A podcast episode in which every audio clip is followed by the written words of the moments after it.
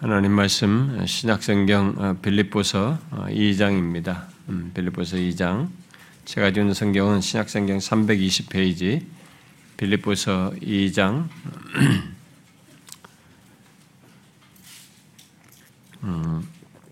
14절인데요. 우리 12절부터 14절까지 함께 읽어보도록 하십시다. 12절부터 14절 시작. 그러므로 나의 사랑하는 자들아 너희가 나 있을 때뿐 아니라 더욱 지금 나 없을 때에도 항상 복종하여 두렵고 떨림으로 너희 구원을 이루라. 너희 안에서 행하시는 이는 하나님이시니 자기의 기쁘신 뜻을 위하여 너희에게 소원을 두고 행하게 하시나니 모든 일을 원망과 시비가 없이 하라. 모든 일을 원망과 시비가 없이 하라. 아, 우리는 지난 시간까지 그 2장 12절, 13절을 통해서 우리의 현재적인 구원, 흔히 아, 성화적 구원으로 말하는 것에 대해서 어, 살폈습니다. 그것은 우리들이 항상 복종하여 어, 두렵고 떨림으로 우리의 구원을 이룬 것과 함께 그러하는 우리들 안에서 하나님께서 자신의 기쁘신 뜻을 위하여 이렇게 소원을 두고 행하시는 행하심으로써 우리의 구원을 이룬다는 이런 비밀한 역사에 대한 내용이었습니다.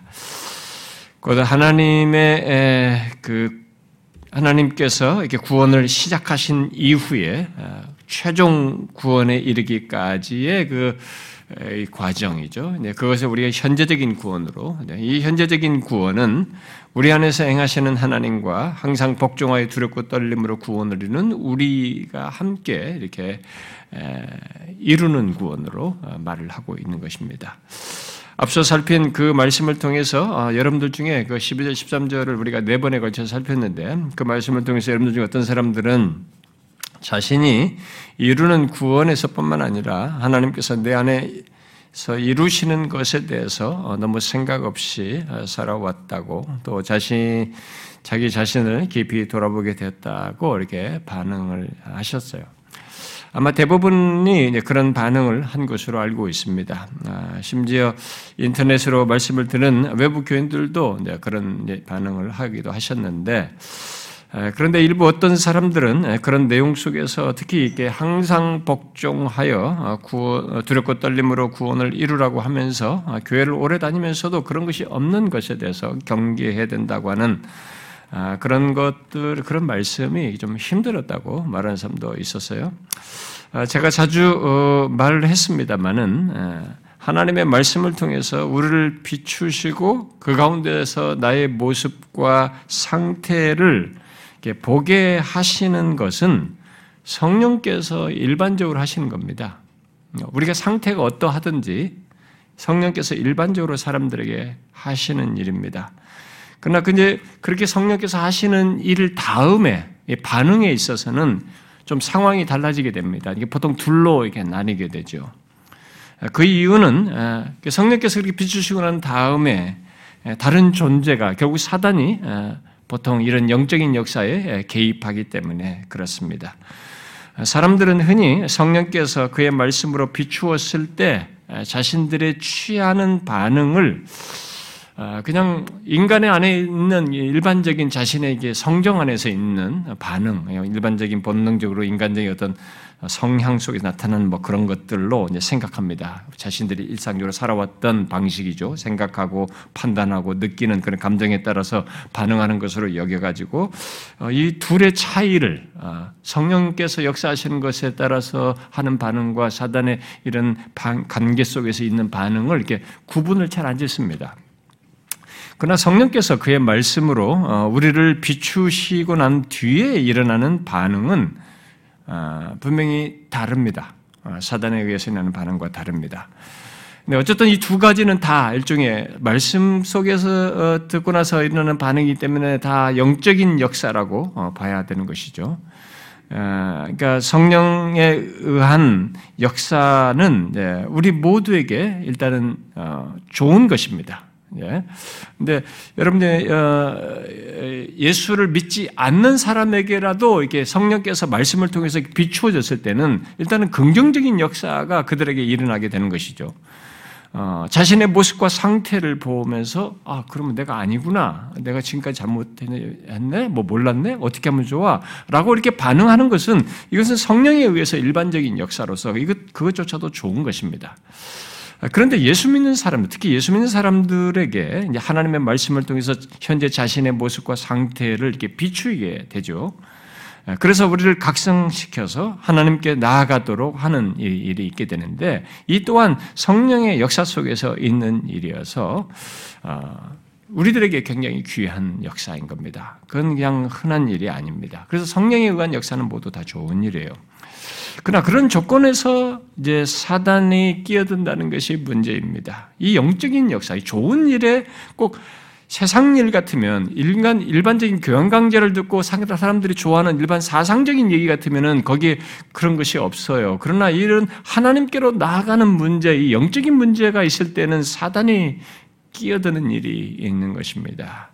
아, 그래서 아,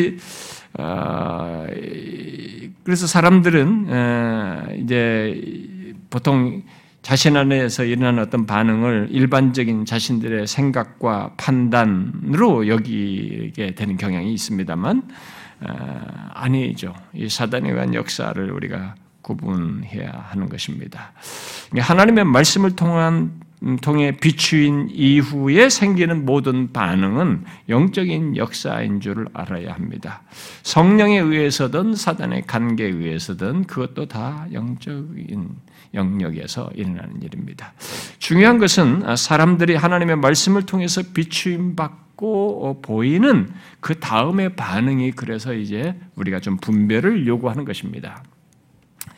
거기서 흔히 사람들이 이제 둘로 나뉘게 되는 것이죠. 성령의 감화 감동하심을 따르는 사람들은 그 비추임을 따라서 계속 성령의 감화 감동을 따르는 사람들은 그 성령의 소를 듣고 그의 인도를 따르는 사람들은 이제 그 말씀을 따라 이렇게 행하게 되죠. 그 말씀을 통해 비추임 바를 따라서 자신의 모습과 상태를 인해서 하나님을 찾게 되고 결국 하나님께로 가까이 나아가는 주의 은혜를 구하는 모습으로 이렇게 나아가 있게 됩니다. 그러나 사단의 관계를 따라 반응하는 사람들은 하나님의 말씀으로 비추인 자신의 모습과 상태로 인해서 다양한 부정적인 반응을 드립니다. 거의 다. 주로 이제 자기를 방한다든가, 아, 예. 이게 들은 말씀에 대해서 토를 달고 거부 반응을 드러내고 불만과 불평을 간다든가 심지어 그 내용이 싫어서 전하는 사람까지 저 같은 뭐 리더든 저 같은 목사든 뭐 이렇게 그런 말을 하는 사람까지 이게 불만스럽게 여기게 됩니다. 또 어떤 사람들은 거기에 대해서 자기 연민으로 빠져버립니다. 그러니까 긍정적으로 하는 것이 아닙니다. 부정적으로 하는 것이죠. 심지어 어떤 사람은 그런 걸 듣고 자학해버립니다. 나는 안 되는 사람이야. 이게 자학하는 겁니다. 그러니까 파괴적인 것입니다. 그래서 사단이 끼어들었을 때 일어나는 결과는 항상 파괴적입니다. 부정적이에요. 그래서 결국은 비추임 받고 계속 그 상태에 머물고 오히려 더 나빠지는 쪽의 일이 사단의 관계를 따를 때 있게 되는 것입니다. 이런 반응은 예수 믿지 않은 상태에서는 뭐 흔한 것입니다. 예수 믿지 않은 사람들은 거기서 그런 식으로 반응하는 것은 아주 흔하고 자연스럽기도 합니다만은 예수 믿는 사람들에게 그렇게 반응했을 때는 그건 좀 문제가 달라집니다. 거짓 신자에게는 그것이 문제가 되지 않습니다만은 성령이 거하는 자가 그리하게 될 때는 음, 하나님께로 더 나아가고 은혜를 구하는 쪽이 아니라 그런 식의 부정적인 반응을 보일 때는 그는 자신 안에서 소원을 두고 행하시며 그 말씀을 통해서 더 거룩하게 어, 또 자신을 수정하여서 나가도록 하시는 이 성령의 역사를 거스르는 것입니다. 어, 대신 사단의 간계한 소리에 또 육체의 소욕에 반응하는 것이 되는 거죠. 갈라데 수장 말씀대로 말하면 성령을 따라 행하지 않고 육체의 소욕을 따라 행하는 것이 되는 것입니다. 그리하도록 역사하는 사단의 역사를 따르는 것이 되는 거죠. 그러므로 여러분 하나님의 말씀으로 우리 자신을 보게 하거든 이 성령의 조명 비추임에 대한 여러분의 반응을 잘 체크하셔야 합니다. 그 반응을 가볍게 여기면 안 됩니다. 자신이 계속 성령의 감화 감동하심을 따라 여러분들이 반응하는지 하나님께로 더 나아가는지 그때 끼어든 이 사단의 관계와 육체의 소리를 따라서 부정적으로 나아가는지를 여러분들이 분별하셔야 됩니다. 여기에 따라서 우리는 그 다음 그 다음에 우리에게서 나오는 열매가 달라지게 됩니다.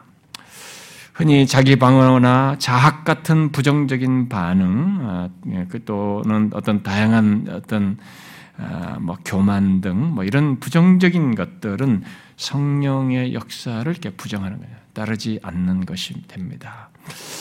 아무리 오래 믿고 저같이 목사가 된 사람이라 할지라도 우리는 항상 이런 부분에 대해서 경계해야 됩니다. 저 같은 사람도 잘 있다가도 어떤 사람은 어떤 것에 대해서는 제가 달리 반응할 수 있는 겁니다. 제가 설교를 들으면서 다른 사역자가 할 때 그런 것을 제가 달리 반응할 수 있는 겁니다. 그것은 사단의 저에게 끼어드는 방해하는 것입니다. 저의 자존심을 건드리면서 이런 것은 듣지 않도록 다른 부정적으로 반응하는 그런 역사에 제가 동조하는 것이 되는 거죠.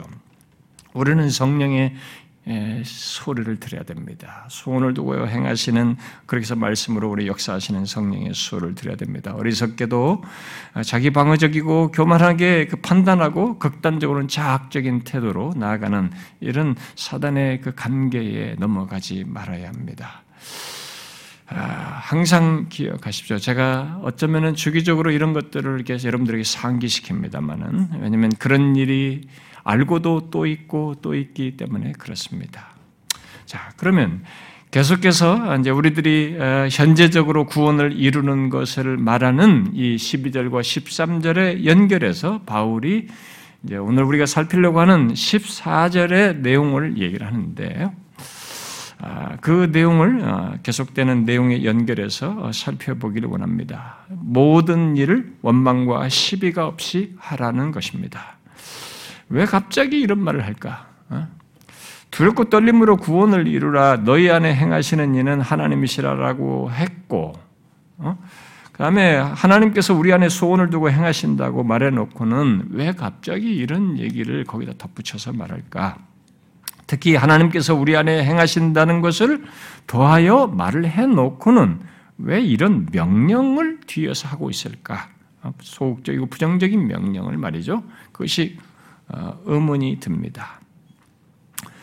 아, 그러나 이제 바울은 빌립보 교회 성도들에게 아니 모든 그리스도인들에게 항상 복종하여 두렵고 떨림으로 구원을 이루라고 말한 것에 연결해서 특별히 성령께서 그렇게 하도록 우리 안에서 역사하신다는 것에 연결해서 뒤어 14절, 15절로 연결해서 더 좀더 구체적으로 부정적인 소극적이고 적극적인 내용을 덧붙여서 우리가 현실 속에서 구체적으로 하나님의 자녀로서 가져야 할 모습을 연결해서 말하고 있습니다.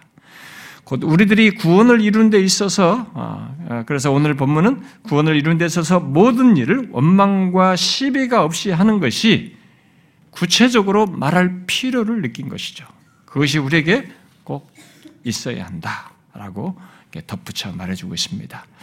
정말 우리들이 구원을 이루는 데 있어서 모든 일을 원망과 시비 없이 하는 것이 중요할까? 이것이 필요한가? 이렇게 질문을 가질 수도 있을지 모르겠어요. 네, 바울은 여기서 그렇다고 어, 말을 하고 있는 것입니다. 왜 그런지 우리가 이 말씀을 네, 좀더 세부적으로 살피면 알게 됩니다. 먼저 바울은 예수 믿는 우리들, 곧 구원을 이루는 우리들은 하나님께서 우리의 구원을 위해서 모든 것을 행하시는 것에 따라 우리 또한 모든 일을 행해야 한다라고 말하고 있습니다. 여기서 앞에서 우리 안에서 성령께서 우리 구원을 위해서 모든 일을 행하시는 것을 말을 했습니다. 그것에 연결해서 우리 또한 모든 일을 해야 한다라고 말하고 있습니다. 그래서 이 본문의 원문은 이게 원문을 문자적으로 번역하면 모든 것, 여기서 또 모든 일, 뭐 다 그렇게 번역 상관없습니다. 모든 것, 모든 일을 하라 또는 행하라 원망과 시비가 없이 이렇게 되어 있습니다. 자, 그러면 여기 모든 일은 무엇을 말할까요? 여러분 생각해 보십시오. 모든 일을 행하라 그러는데 이 모든 일은 무엇을 말할까요? 물론 이것은 바로 앞에 13절에서 하나님께서 우리의 구원을 이루기 위해서 우리 안에서 모든 것을 행하고 계신 것에 연결해서 말하는 것입니다. 그것에 연결해서 말하는 모든 것이에요. 곧 하나님께서 우리의 구원을 이루기 위해 행하시는 모든 것에 대한 우리의 반응으로서 우리의 구원과 관련된 모든 것을 말하는 것입니다. 좀 더 구체적으로 말하면 성령 하나님께서 우리 안에서 우리의 구원을 이루기 위해서 감화 감동하시는 모든 것이시고 그렇게 하여서 우리에게 권하시고 요구하시는 모든 것입니다. 결국 하나님이 말씀하시는 모든 것이에요. 성령께서 말씀하시는 모든 것입니다. 이미 말한 대로 성령께서 우리 안에서 소원을 두고 행하게 하시는 모든 역사는 그의 말씀을 벗어나지 않습니다. 그의 말씀 안에서요. 쉽게 말하면 성령께서 우리 안에서 그의 말씀에 기준하여서 권하는 모든 것, 그의 말씀으로 감화 감동하는 모든 것입니다. 결국 하나님께서 우리의 구원을 이루기 위해서 우리 안에서 역사하시는 바를 따라서 행해야 된다. 이렇게 얘기하는 거예요. 이미 말한 대로 우리들이 구원을 이루는 것은 하나님의 말씀을 따르는 것 속에 있지 하나님의 말씀을 벗어난 다른 것을 이루는 것이 아닙니다. 그러므로 여기 모든 일 또는 모든 것은 하나님께서 우리의 구원을 이루기 위해서 그의 말씀에 기초하여서 또 그의 말씀을 통해서 우리 안에서 감화 감동하시는 모든 것이에요. 그래서 제가 지난번에 말한 것처럼 성령께서 거룩한 소욕으로 우리 안에 소원을 두게 하시는 이 성령의 말씀에 근거한 감화 감동에 예민해야 된다고 말한 것입니다. 그 자연적 현상이라고 생각하면 안 됩니다. 그것은 예수를 믿는 사람에게만 생기는 거예요. 성령이 거하는 사람에게 있는 것입니다. 본성적인 사람에게는 그게 전혀 생기지 않습니다. 없습니다. 우리가 이제 이런 이해를 가지고 모든 일을 하라고 한 것을 이제 생각하면 하나님께서 그의 말씀으로 우리 안에서 감화 감동하시며 역사하시는 모든 것을 따라야 한다는 얘기가 되겠습니다. 그런데 거기에 한 가지 제한이 붙어서 언급되고 있습니다. 무엇입니까? 이렇게 모든 일을 행할 때 원망과 시비가 없이 하라는 것입니다. 우리가 오늘 본문에서 주목할 내용이 이겁니다. 음, 바울이 강조하고자 하는 게 이거예요. 우리의 구원을 이루기 위해서 성령께서 말씀하시는 것, 감화 감동하시는 것, 소원을 갖게 하시는 것을 원망과 시비가 없이 하라는 것입니다.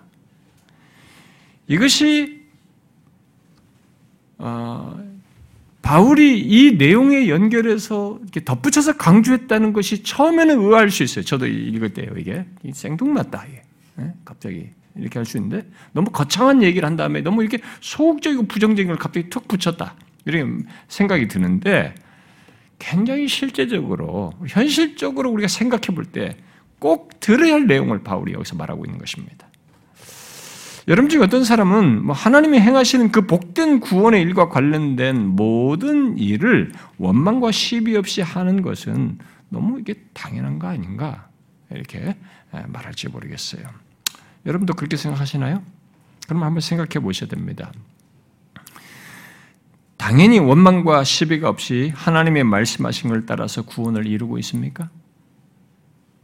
구원을 이루는 자신의 삶을 여러분들이 한번 이렇게 체크를 해 보십시오. 어떻습니까? 성령께서 우리의 구원을 위해 내 안에서 역사하시는 것을 따라서 그의 말씀으로 어, 권하시는 것을 여러분들이 원망과 시비가 없이 그대로 다 행하십니까? 그의 감동하심과 모든 권면에 원망과 시비가 없이 행하고 있느냐는 것입니다. 바울이 구원을 이루는 것, 특히 우리 안에서 역사하시는 것으로 구원을 이루는 것을 말하면서 모든 일을 원망과 시비가 없이 하라라고 했을 때 그의 생각 속에는 분명 과거 이스라엘 백성들이 가나안 여정을 가면서 보인 원망과 시비가 이렇게 염두에 뒀을 것으로 보여집니다. 그것을 분명히 생각하고 말하는 것이죠. 왜냐하면 여기 원망으로 말한 것이 광야 이스라엘 백성들의 원망과 불평을 상기시키는 그 말이고, 그리고 신명기 32장 같은 것을 보면은 과거 이스라엘 백성들을 두고 말하는 중에 그들이 흠이 있는 자녀요, 삐뚤어진 세대로 말을 하고 있는데 바로 뒤에 우리가 2장 15절에서 어그러지고 이 거스르는 세대를 얘기하면서 그것에서 수정된 하나님의 자녀를 흠이 없는 자녀를 지금 말을 하고 있어서 문맥상으로도 그렇습니다. 더욱이 바울은 고린도 교회 성도들에게 광야 이스라엘 백성들이 원망했던 것을 상기시키면서 교훈하거든요. 어, 고린도전서 10장에 이렇게 말하죠. 그들 가운데 어떤 사람들이 원망하다가 멸망시키는 자에게 멸망하였나니 너희는 그들과 같이 원망하지 말라. 이렇게 예수 믿는 사람들 이렇게 말한 거죠. 결국 하나님의 구원을 입은 이스라엘 백성들이 약속의 땅, 안식의 땅인 가나안으로 가는 과정에서 불평과 원망을 했던 것은 그 사실을 예수 믿는 우리들에게 상기시키면서 그렇게 하면서 신앙생활 해서는 안 된다. 본문으로 말하면 그러면서 구원의 길을 가서는 안 된다. 그러면서 구원을 이루어서는 안 된다라고 말을 하고 있는 것입니다. 그러므로 바울이 여기서 말하는 원망과 시비 문제는 이집트 노예 생활에서 구출받아 하나님의 인도 속에서 안식의 땅으로 가나안으로 가는 과정에서 이스라엘 백성들에게 큰 문제가 되었던 것을 우리에게 말하면서 경계하고 있는 것입니다. 결국 우리에게 적용해서 말하면 하나님이 시작하신 구원을 이 땅에 사는 동안 이루어야 하는 우리들입니다. 계속 우리도 가고 있는 것입니다. 최종지를 향해서 가는 거죠. 최종 구원에 이르기까지 가는 것입니다. 계속 우리의 구원을 이루시는 성령의 인도를 받으면서 가고 있습니다. 우리 안에서 역사하시는 그분의 인도를 받으면서.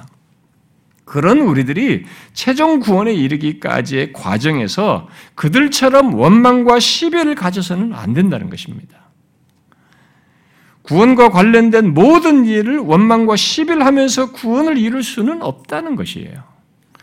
바울은 곧바로 예, 뒤에 나오는 15절과 16절에서 하나님의 흠없는 자녀를 말하면서 그것은 하나님의 자녀로서 어울리지 않는다. 하나님의 자녀에게 원망과 시비를 하면서 간다는 것은 어울리지 않는다라고 얘기합니다. 그러므로 원망과 시비는 예수 믿는 우리 모두가 경성하여서 생각할 내용입니다. 여러분들이 민수기 공부하시는 분들은 민수기를 공부하면서 그걸 많이 절절하게 보게 됩니다만은 바울이 여기서 얘기하는 겁니다. 이 구원을 이루라는 문제를 얘기하면서 이 얘기를 꺼내면서 우리 모두가 경성해야 할 사실로 얘기를 하고 있습니다. 원망과 시비는 과거 이스라엘 백성들처럼 또 바울이 고린도 교회 성도들에게 그들의 그, 어, 어, 그 신앙의 여정과 연관해서 어, 교훈한 것처럼 우리의 구원 여정에서 얼마든지 생길 수 있는 얘기입니다. 그리고 이것이 있을 때는 큰 문제가 됩니다. 한마디로 우리의 구원을 이루는 데서 이 내면적인 걸림돌이 되는 겁니다. 이 원망이. 구원을 이루는 데서. 내 안에서 역사하시는 소원을 두고 역사하시는 성령의 이 내면적인 걸림돌이 되는 거예요. 이 원망이. 그러므로 우리는 바울이 여기서 말한 이 원망과 시비가 없이라고 하는 이 말을 이 내용을 진중하게 생각해 봐야 합니다. 여러분 과거 이스라엘 백성들이 이집트에서 구출을 받아서 가나안으로 가는 길에 보였던 원망과 시비가 어떤 것인지 여러분 기억하시죠? 어쩌면 일상 속에서 우리가 볼 때는 성경을 읽으니까 역사적인 기록을 다 한 것을 한 통째로 결과적으로 한꺼번에 쫙 몇십 년에 걸친 내용인데 40년짜리 여정을 갖다가 짧은 이, 이 기록으로 싹 읽어버리니까 간단하게 이놈들은 나쁜 놈이다 이렇게 단정 지을 수 있습니다만 그게 40년 생활 속에서 있는 것이에요. 그러니까 일상적으로 있었 일상 속에서 흔히 가질 수 있는 모습이기도 한 겁니다. 여러분들의 삶에서 투덜투덜 되는 거와 똑같은 겁니다, 우리들이. 일상 속에서 가벼운 일들이고 별것 아닌 것처럼 여겨지는 그 투덜거림으로 보여질 수 있어요. 그러나 그것은 그들을 결국 파괴시켰습니다. 그들이 보인 원망과 시비를 자세히 들여다보면 바울이 왜 우리들에게 모든 일을 원망과 시비가 없이 하라고 했는지를 이렇게 공감하게 됩니다.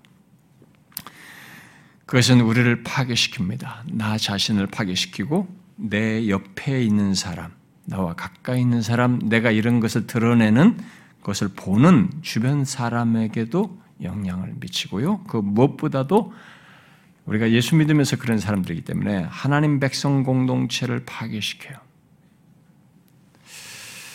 아, 심지어 이 원망과 시비는 자기 자신 안에서부터 하나님이 이렇게 구출해 주신 이 구원하셨다는 사실과 그 구원으로 인한 그 기쁨과 그리고 궁극적으로 이 구원의 최종에 이르게 되는 이 구원의 소망과 같은 이 모든 것을 다 깡그리 짓밟아 버립니다. 잃게 만들어요. 이런 일을 자기로만 끝내지 않고 다른 사람에까지 전파해서 전체가 다 깔아앉게 만드는 거죠. 이스라엘 백성들 가나안에 갈 것이었어요. 근데 원망하니까 착착착착 퍼지더니만 전체가 우리 다 이집트로 돌아가겠다 그런 겁니다. 이 그 출애굽할 때 얼마나 감격했습니까? 바다를 건너고 나서 홍해 건너고 나서 막 춤추면서 기뻐하고 이런 하나님이 없다고 감격했습니다. 그리고 가나안 땅에 가는 그대로 소망을 가졌어요. 다 깡그리 문질렀습니다. 자기로 끝나지 않았습니다. 온 공동체가 다 그래 버렸어요. 그래서 마침내 하나님께서 징계하셨어요. 심판하셨습니다. 우리는 그들에게서 어, 이게 불평과 원망이 일어난 과정을 이렇게 주목해 볼 필요가 있습니다. 하나님은 그들을 애굽에서 구출해서 가나안으로 이끄시는 것 안식의 땅으로 계속 이끌고 계셨습니다. 그 현장에 계속 계셨어요. 강야를 지나고 있었지만 그 현장에 계속해서 구름 기둥과 불 기둥으로 인도를 보이시면서 그 현장에 계셨어요. 이끌고 계셨습니다. 현재 시제로. 그러나 그들은 그런 하나님의 인도하심, 그리고 계획, 가난 땅으로 데려가겠다는 하나님의 계획과 뜻에 대해서 내적인 불만을 품었습니다. 이 광야라는 현실 때문에 그랬던 어떤 연유로든 내적인 불만과 불평, 원망을 가졌습니다. 그리고 그것을 밖으로 표출했고 서로에게 드러내었습니다. 어떻게 드러냈습니까? 하나님 자신을 타겟으로 했습니다. 도대체 하나님 뭐하냐 이제. 진짜 하나님이 우리를 인도하고 있는 거 맞냐? 진짜 하나님이 이런 하나님 진짜 하나님 맞아? 이런 얘기입니다. 그리고 마침내 하나님께서 인도하고 계셨고 그동안에 큰 일을 경험하면서 그런 기적 열 가지 재앙 홍해 건너고 막 어? 반석에서 물을 내서 먹고 이 200만이 넘는 사람이 광야에서 물을 어디서 공급합니까? 그렇게 다 먹는 경험을 함에도 불구하고 하나님께서 인도하시며 말씀하시는 건 안 따르고 싶다. 하나님 인도 안 따르고 싶다. 나 이런 식으로 따르고 싶지 않다. 못 가겠다. 나는 이거 도대체 못 하겠어. 이렇게 중얼중얼 된 겁니다. 불평한 것이죠. 그렇게 원망했어요. 바울은 그런 원망과 시비를 상기시키는 겁니다. 구원에 이루는 가운데서 그런 원망과 시비가 없어야 한다는 거예요. 결국 성령의 감화 감동하심을 따라서 구원을 이루도록 하신 것에 대해서 광야 이스라엘 백성들처럼 투덜대지 말아야 된다는 거죠. 원망과 시비 같은 것을 가지고 따라서는 안 된다는 것입니다. 그런데 여러분 한번 생각해 보십시오. 우리들도 주변에서 그런 얘기를 하는 걸 듣지 않습니까? 광야 이스라엘 백성들처럼 하나님께서 나를 구원하셨다면 이렇게 하는 게 맞아? 나의 구원을 이루신다는데 왜 내가 이런 환경 속에 있는 거야? 내가 왜 이런 경험을 하는 거지? 꼭 이렇게 예수 믿어야 돼? 진짜 나를 구원하신 건 맞아? 꼭 이런 식으로 구원을 이루어야 하는 거야? 꼭 이렇게 해야만이 구원에 이르나? 구원하시는 하나님부터 구원을 이루시는 방식, 모든 걸 다 투덜투덜대네. 과거 이스라엘 백성들이 광야에서 이것도 없고 저것도 없다고 한 것처럼 나를 권하시고 계속 구원을 이루신다는 것에 대해서 이런 고난, 이런 어려움, 고통을 겪은 것에서 다 계속 투덜대는 거죠. 내 삶에 왜 이러냐고. 하나님께서 나를 구원을 이루신 것에 대한 그 불만과 불평을 이렇게 드러내는 일이 있습니다. 교회 다니면서 신앙생활하면서 구원의 여정을 가면서 그렇게 하는 거죠. 여러분, 근데 그런 원망과 불평이 다 누구를 향한 겁니까? 하나님을 향하는 것입니다. 하나님께 대한 것입니다. 그의 구원 계획과 방식과 그가 행하시고 이루시는 모든 것에 대한 것입니다. 그리고 그것을 노출했을 때, 표출했을 때는 그런 하나님의 뜻, 말씀을 대언하는 사람까지도 이제 밉게 만들게 하고 그 그까지도 모세가 밉듯이 그런 말 하는 사람까지 비난하고 원망하는 대로 이어지고 그 표출이 다른 사람들에게 전파력과 공감력을 금방 불러일으켜서 같이 또 격동하게 됩니다. 그게 이 원망의 특성이에요. 우리의 신앙의 세계 속에서 하나님과 관련된 이 영적인 역사에 대한 이 불만과 불평과 원망은 특이하게도 이런 특성을 드냅니다. 나로 끝나지 않아요. 그래서 하나님이 몹시 싫어하십니다. 이게 이제 공동체까지 전파해서 공동체를 같이 그런 결과를 산출하는 일이 흔히 있다 보니까 하나님께서 이런 원망과 시비를 몹시 싫어하십니다. 그래서 광야에서 그런 자들을 심판하여 죽게 하실 정도로 싫어하셨어요. 공동체. 왜냐하면 그 한 그렇게 하는 사람들 중에 그 어떤 한 개인을 어, 보존하시는 것뿐만 아니라 이 공동체를 보존하셔야 했기 때문에 그렇게 심판하셨습니다. 바울이 본문에서 이 원망과 함께 시비를 말했는데 이 시비라는 말은 질문, 의문이라는 의미를 함께 지닌 말입니다. 그러므로 이 원망이 덧붙여서 이 말을 했을 때는 이 단어가 지금 부정적으로 쓰여진 것이죠. 좋은 의미의 질문과 의문이 아닌 것입니다. 그러니까 뭐겠어요? 그냥 의심이에요. 의심을 품고 있고 그것을 표출하는 것입니다. 이 시비가 내면에서부터 그런 의심을 품는 그런 내면을 가지고 결국 그것을 표출하는 거죠. 예를 들면 이런 것이겠죠. 왜 하나님께서 구원을 이루시는데 이렇게 행하시는 거야? 정말 이렇게 하면서 구원을 이룬 게 맞나? 하나님이 주신 구원과 계획과 뜻과 방식, 그가 행하시는 것들에 대해서 의심하면서 믿지 못하는 반응을 하는 거죠. 아, 우리가 이런 경험을 하는데 이렇게 하면서도 무슨 구원을 이루는 게 맞아? 이러다가 진짜 구원을 이루게 되겠어? 의심스러워 하는 거죠. 혹시 여러분 중에 하나님의 구원의 역사, 이 구원 역사에 대한 의문과 의심, 바로 하나님의 은혜와 사랑에 대한 의문과 회의를 품고 신앙생활하는 사람 있습니까? 여러분들이 지금 교회를 다니는데 하나님의 구원에 대해서 아 이게 진짜 말이지 진짜 그게 있나? 여러분들 의심을 품고 그리고 하나님이 진짜 우리를 그렇게 구원하셔서 사랑하시고 은혜를 주시고 진짜 하나님이 나한테 그렇게 하시나? 의심을 품으십니까? 만일 그런 시비 곧 하나님과 그가 행하시는 구원에 대해서 의문과 의심을 마음에서부터 갖고 있다면 그것은 결국 공공연한 논쟁으로 언젠가는 표출돼서 누군가에게 그런 것으로 이렇게 발전하게 될 것이에요. 그런 모습으로 구원을 이루는 것을 여기서 바울이 하지 말라고 하는 것입니다.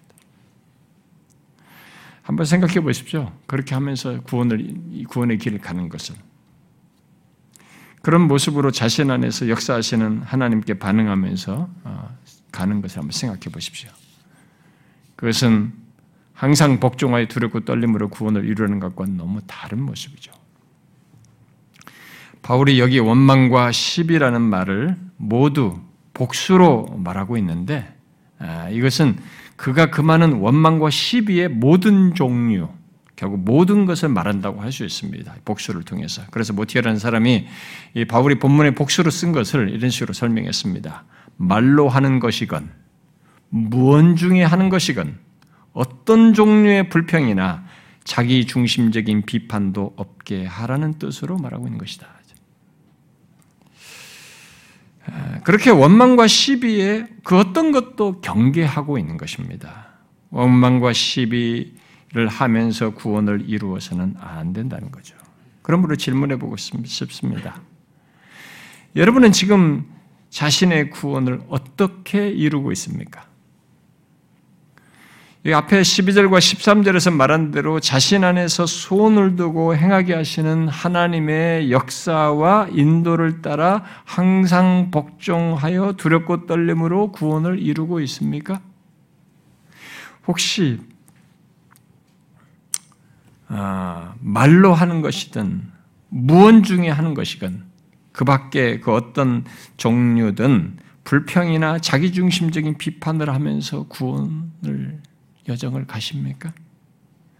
만일 후자라면 과거 광야에서 멸망한 이스라엘 백성들처럼 구원 여정을 가는 것입니다. 바울은 그런 모습은 멸망하는 자에게 있었던 모습이라고 고린도서에서 말을 하면서 그들과 같이 너희는 원망해서는 안 된다라고 얘기한 것입니다. 그러면서 고린도서에 이렇게 덧붙였습니다. 그들에게 일어난 일은 본보기가 되고 우리들에게 본보기가 되는 거죠. 부정적인 것이지만 그걸 통해서 본보기가 되는 본보기가 되고 또한 말세를 만난 우리를 깨우치기 위하여 기록되었느니라 그랬습니다. 결국 예수 그리스도의 피로 구속함을 받아 구원을 이루어야 하는 우리들에게 교훈하기 위한 것으로서 우리는 원망과 시비를 갖고 드러내면서 구원을 이루어서 내 그들과 반대길을 가야 된다는 거죠. 그들과 다른 길을 가야 거죠. 만일 자신에게 자신 안에서 일하시는 이 성령의 역사와 인도를 거스리고 원망과 시비로 행한다면 그는 자신이 부모에게 의지적으로 반항하는 것과 같은 일을 행하는 것입니다. 물론 하나님은 자기 자녀가 그러할 때 보통 부모가 그런 자녀를 우리 어린아이들을 그냥 마냥 방치하지 않듯이 그냥 방치하지는 않습니다. 하나님은 그 어떤 것에 의해서든 하나님과 우리 사이의 균열을 오래도록 깨뜨리는 것을 꼭 다루십니다. 부모가 자식을 다루듯이. 그 균열이 생기도록 하는 일을 행하는 우리를 다루셔요. 흔히 징계하심으로. 그래야 하나님과 바른 관계 속에서 하나님이 주시고자 하는 최종 구원으로 나아가도록 계속 구원을 이루도록 역사하십니다. 극단적으로는 더 이상 파괴로 나가지 않도록 그 사람 자신과 주의 백성 공동체를 보존하기 위해서 고린도 교회 행하셨던 것처럼 생명을 거두시기도 합니다. 여러분 고린도서 11장 아시죠? 성찬을 오용했다고 그 중에 어떤 사람들을 거기는 잠자는 자들이라고 그랬는데 하나님께서 죽게 했습니다. 초대교회에 있었던 일이에요. 그것으로 교회 공동체가 그 사람도 보존하고 교회 공동체를 보존하기 위해서입니다. 예, 하나님의 징계에는 그런 성격이 있어요. 그 사람을 보존하는 겁니다. 우리는 나쁜 쪽으로만 생각하면 안 됩니다. 그 함으로써 공동체를 같이 보존한 것입니다. 여러분 지금 구원을 이루는 데서 자신이 어떤 모습과 태도를 갖고 이루는지 그래서 우리는 멈추어 생각해 봐야 됩니다. 우리의 구원을 이루기 위해서 성령께서 내 안에 역사하시는 것에 결국 그의 말씀으로 소원하게 하시는 것에 원망과 시비 없이 반응하며 행하는지 혹시 그런 하나님의 원하심과 아, 결국 말씀에 불만과 불평을 하고 원망과 아, 시비, 원망하는 마음을 갖고 하나님을 의식하면서 구원을 이루고 있는지 그런 수동적인 태도를 취하고 있는지 보셔야 하는 것입니다. 심지어 그런 자신의 마음 생각을 드러내면서 불만스럽게 신앙생활을 하고 있는지 그것은 마치 광야 이스라엘 백성들이 가나안 땅을 향해서 갈 때 보인 그 모습을 취하는 것입니다. 우리는 이미 어떻게 구원을 이루어야 하는지 12절을 통해서 잘 봤어요. 살폈습니다. 그것이 최종 구원에 이르기까지 우리가 취할 태도이고 삶입니다. 바로 내 안에서 일하시는 하나님을 따라 그의 감동과 인도를 따라서 자기를 낮추어 항상 복종하며 구원의 길을 가야 하고 두렵고 떨림으로 구원을 이루는 것입니다. 그것은 억지와 의무로서 가는 것이 아닙니다. 그것은 당연히 내 안에서 나의 구원을 이루시는 하나님, 나를 사랑하시는 하나님에 대한 신뢰와 사랑 속에서 갖는 것이어야 합니다. 우리는 내 안에서 너무나 모나고 변덕스럽고 심지어 교만한 나, 그런 나의 구원을 이루기 위해서 하나님께서 굉장한 인내를 가지고 사랑으로 일하시고 자비와 긍휼로 대하시며 우리를 이끌고 계시다는 것을 알아야 합니다. 하나님은 무조건 일해야 된다고 생각하면 안 됩니다. 여러분, 하나님은 이 죄와 이런 것을 싫고 원치 않음에 대한 똑같은 인격적인 반응을 우리에게 갖습니다. 그런데 우리가 얼마나 변덕스러워요. 그걸 다 보시면서 인내하시며 우리에 대한 사랑을 끊지 않고 자비와 긍휼을 베푸시면서 이끌고 계십니다. 하나님은 그래서 우리가 헤아리지 못할 한없는 사랑과 자비와 긍휼을 가지고 인내하면서 우리의 구원을 이루고 계시는 것입니다. 그러므로 우리들이 우리의 구원을 이룰 때 원망과 시비보다는 오히려 내 안에서 나의 구원을 이루기 위해 일하시는 그 하나님, 우리를 사랑하시며 인내하시며 이끄시는 하나님을 보고 그에 대한 사랑과 신뢰를 가지고 구원을 이루고자 해야 됩니다. 로이존스 목사는 본문의 원망과 시비를 설명하는 중에 특이한 설명을 하더라고요. 그는 우리들이 갖고 드러내는 원망은 사랑의 부족을 나타내고 시비는 신앙의 부족을 나타낸다. 뭐 이런 설명을 했습니다. 정말 그럴까요? 천천히 생각해 보면 부인할 수 없는 어떤 내용을 담, 어, 거기에 공감할 수 있는 내용을 담고 있습니다. 우리들이 구원을 이루는 과정 속에서 원망을 하는 그 기저와 시비를 잘 살펴보면 그 결핍은 다 있어요. 여러분, 우리가 하나님을 원망하는 것을 잘 한번 보십시오. 거기에는 사랑의 부족이 진짜 있습니다. 그리고 의문을 품고 시비를 하는 것을 잘 보면 그에 대한 신뢰의 부족이 있어요. 신앙의 부족이 있습니다. 그런 면이 분명히 있어요. 하나님의 사랑에 대한 의문을 품고 그에 대한 사랑이 부족한 사람은 확실히 하나님을 쉽게 원망합니다. 그리고 하나님의 사랑을 신뢰하지 않는 사람은 확실히 시비를 드러냅니다. 여러분, 그러면서 구원의 여정을 가는 것을 생각해 보십시오. 그것은 광야 이스라엘 백성 같은 모습이에요. 로이준스 목사의 설명을 따라서 말하면 결국 원망과 시비는 하나님께 대한 사랑과 신뢰의 문제점이 있다는 것을 드러내는 것입니다. 구원을 이루는 과정에서 하나님께 대한 사랑이 식거나 의심하거나 의문을 품게 되면 자신의 조건과 경험과 삶 속에서 하나님께 대한 원망을 드러낸다는 것입니다. 어떤 이유에서건 하나님의 사랑과 그의 인도를 못 믿어 하면 시비를 마음에서부터 갖고 드러내는 것이죠. 혹시 여러분들 중에 지금 구원의 여정을 가면서 그런 식으로 원망과 시비를 드러낸 사람이 있습니까? 근본적으로 하나님께 대한 것인데 그것을 자기 밖으로 드러내면서 구원의 길을 가고 있는 가고 있습니까? 자신들이 자신들의 신앙에 정하면서 그런 원망을 드러낼 때그 원인이 무엇인지를 한번 잘 보십시오.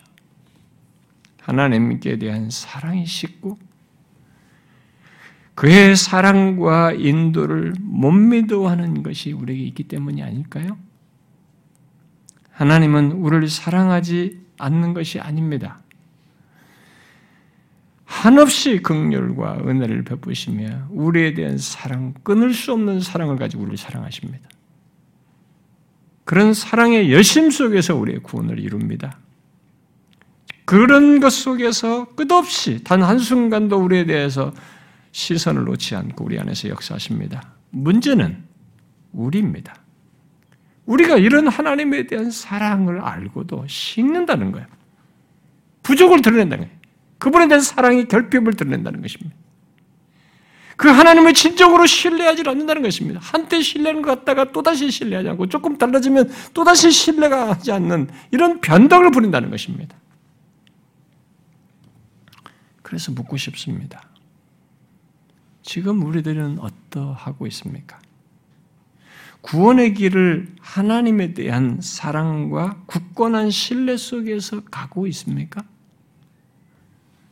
그래서 하나님과 그의 말씀을 사랑의 음성으로 듣고 신뢰하며 따르고 있습니까?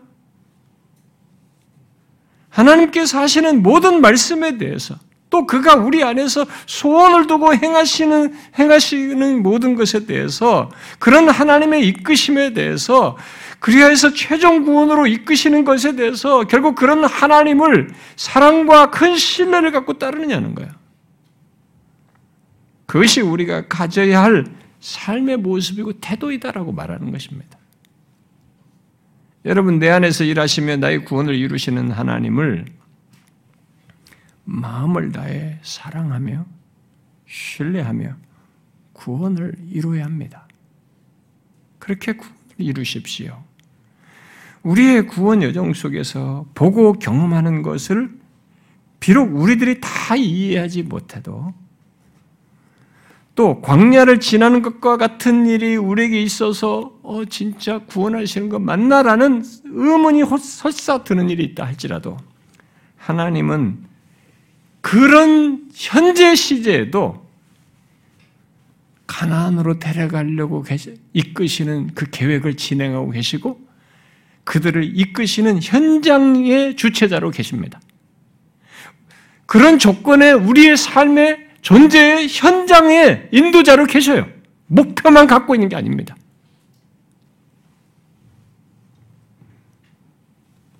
우리는 그를 믿어야 합니다. 그 하나님을 사랑하고 신뢰해야 되는 것입니다.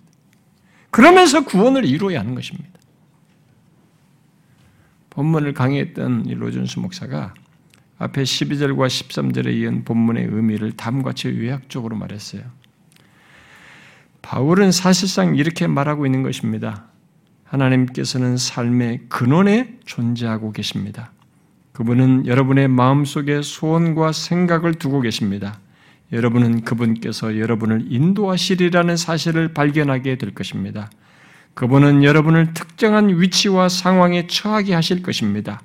하나님께서는 이스라엘 자손에게 하셨던 것과 똑같이 여러분에게 많은 일을 행하실 것입니다. 하지만 이것이 문제입니다.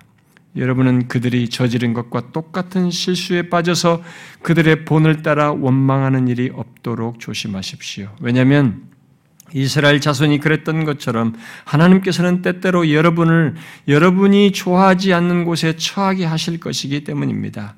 여러분은 목마름을 해갈할 물을 얻지 못하는 날들을 맞이하게 될 것입니다. 또한 음식이 만족스럽지 않게 여겨지는 날들과 대적을 맞이할 날들도 대하게 될 것입니다. 하지만 여러분은 자기의 기쁘신 뜻을 위하여 소원을 두고 여러분 안에 행하시는 이는 하나님이시라는 사실을 발견하게 될 것입니다. 그분은 여러분을 인도하고 계시며 자신의 계획을 완성하고 계십니다. 여러분은 왜 이런 일이 일어납니까? 왜 하나님께서는 내게 이런 일이 일어나게 하셨습니까? 하나님께서 나는 나를 사랑하시며 아버지가 되신다고 말씀하셨는데 왜 이런 일이 일어나고 있습니까? 라고 묻게 될 때가 있을 것입니다. 그리고 그때 여러분은 원망을 하고 마음속에서 이 문제를 놓고 시비하고자 하는 유혹을 받게 될 것입니다. 하지만 여러분이 어디 있든 간에 또 하나님께서 인도하시는 이러한 그리스도인의 과정 중 어떤 위치에 처해 있든 간에 원망과 시비가 없이 모든 일을 하십시오. 어떤 조건에 있든 인도하고 계시는 하나님이 계시기 때문에 원망과 시비가 합당치 않다는 것입니다. 그렇습니다. 예수 그리스도의 피로 구원받아 현재 구원을 이루는 우리들은 하나님께 대한 사랑과 신뢰가 부족한 원망과 시비를 갖고 구원을 이루어서는 안 되는 것입니다.